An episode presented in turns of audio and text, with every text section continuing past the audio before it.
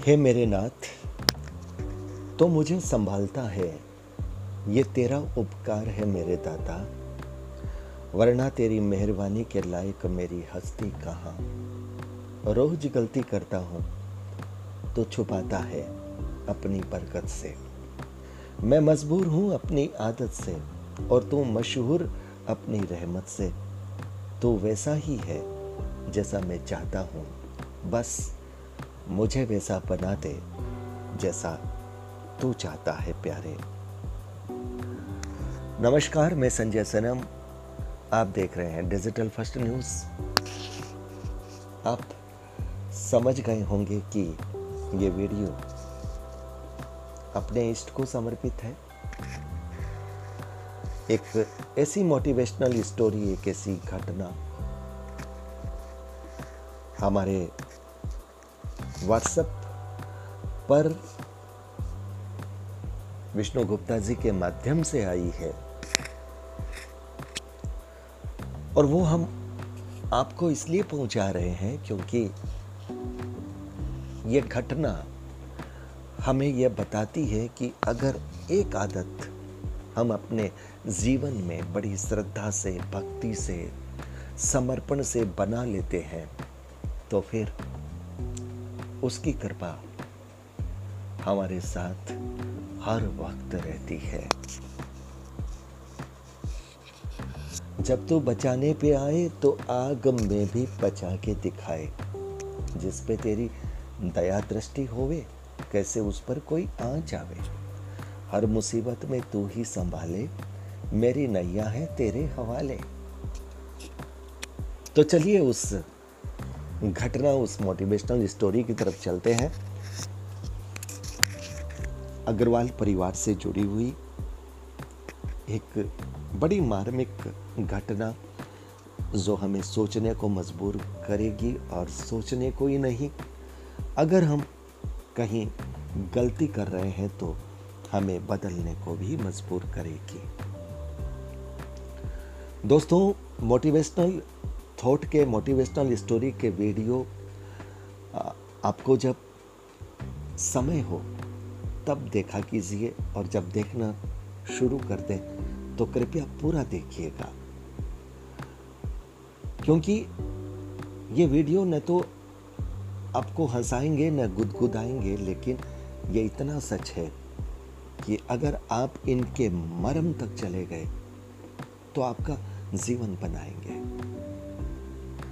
और आपके अंदर एक ऐसा विश्वास, एक ऐसा भरोसा पैदा कर देंगे। आपको हमेशा ये लगेगा कि आपके साथ, आपके इष्ट की ताकत है, लेकिन वो तभी लगेगा जब हम कुछ वैसा बनेंगे, कुछ ऐसा करेंगे और वैसा बनने, वैसा करने की प्रेरणा देने वाली ये घटना अब मैं आप तक पहुँचा रहा हूँ।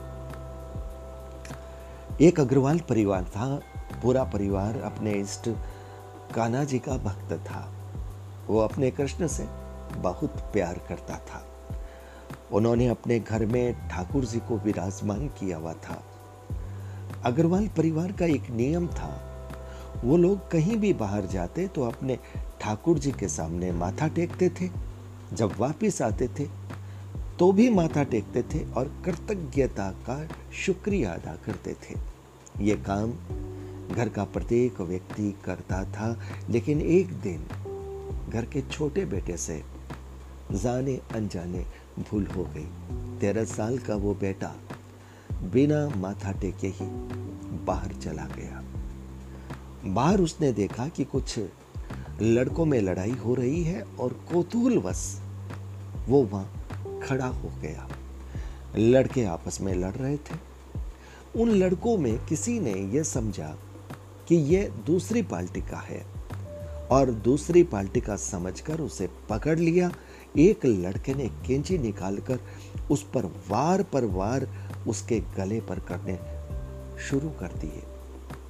कई बार इस तेरह साल के छोटे से मासूम बच्चे पर हुए थे। बच्चा घबरा गया था और घबराहट में वो बच्चा बेहोश होकर के गिर गया था। लेकिन संयोग से अग्रवाल परिवार का बड़ा बेटा, इसका छोटा भाई वहाँ से निकला।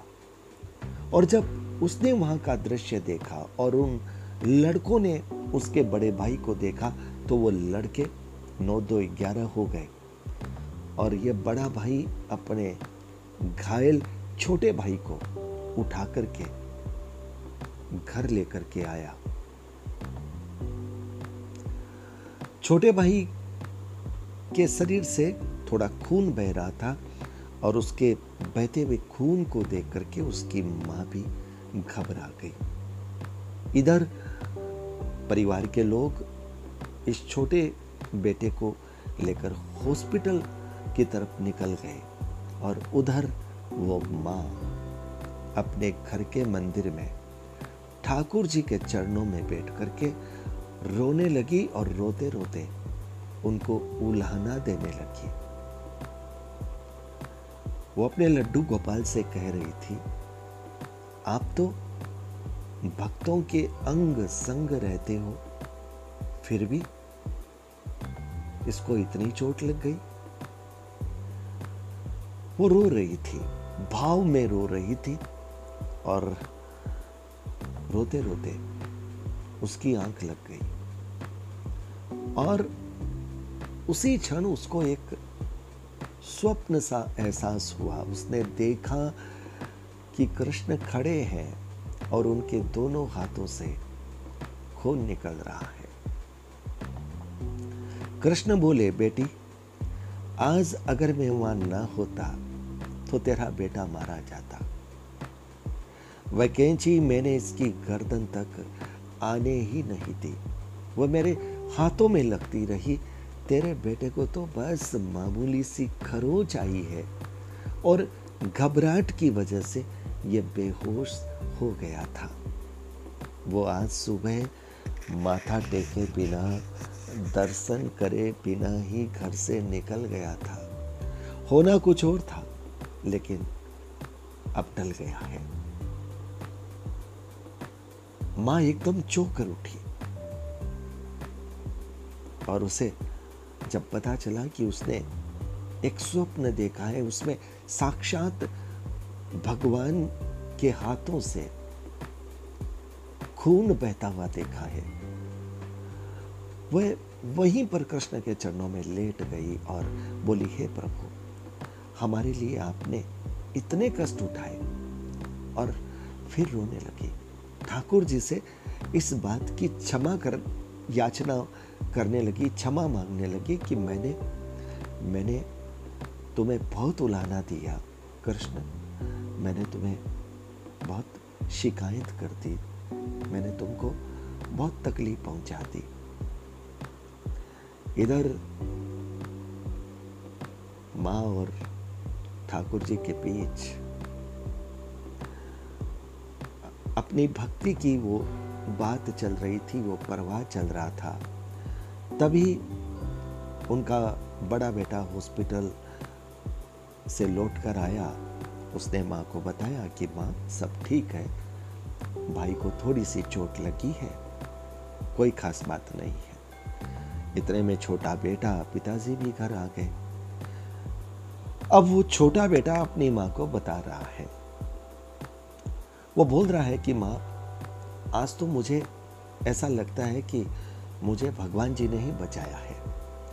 कैंची तो उस लड़के ने लगातार मेरे गले पर मारी थी, लेकिन मुझे ऐसा लग रहा था कि कोई है ऐसा जो उस कैंची को मेरे गले तक पहुँचने नहीं दे रहा।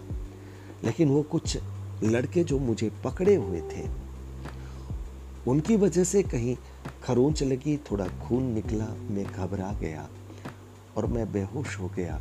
लेकिन ये तो पक्का है माँ, आज आज मुझे कान्हा ने बचाया है। अब गौर से सुनिएगा, दोनों को एहसास है, जिसके साथ ये घटना घटी, उसको भी एहसास है। और जिसने ठाकुर जी के दरवाजे पर शिकायत की उसको भी ठाकुर जी ने सब कुछ बता दिया। अब उस माँ ने पूरे परिवार को अपने स्वप्न की वो पूरी कहानी सुनाई। पूरा परिवार ठाकुर जी के मंदिर के सामने एक बार दंडवत फिर हो गया। छोटे बेटे ने कहा कि आज के बाद कभी भी कृष्ण जी को माथा टेके बिना घर की देरी नहीं लांगूँगा। और घर से आने के बाद भी सबसे पहले ठाकुर जी के चरणों में दंडवत करूँगा, उसके बाद कोई दूसरा काम करूँगा। बस यही यही सीख है, यही सबक है, यही प्रेरणा है, जो हम सबको लेनी है। बेशक हमारे इष्ट हमें दिखाई नहीं देते, लेकिन उनकी कृपा की छाव हमारे साथ रहती है। अगर हमारा विश्वास, हमारी भक्ति, हमारा समर्पण उन पर रहता है, और शायद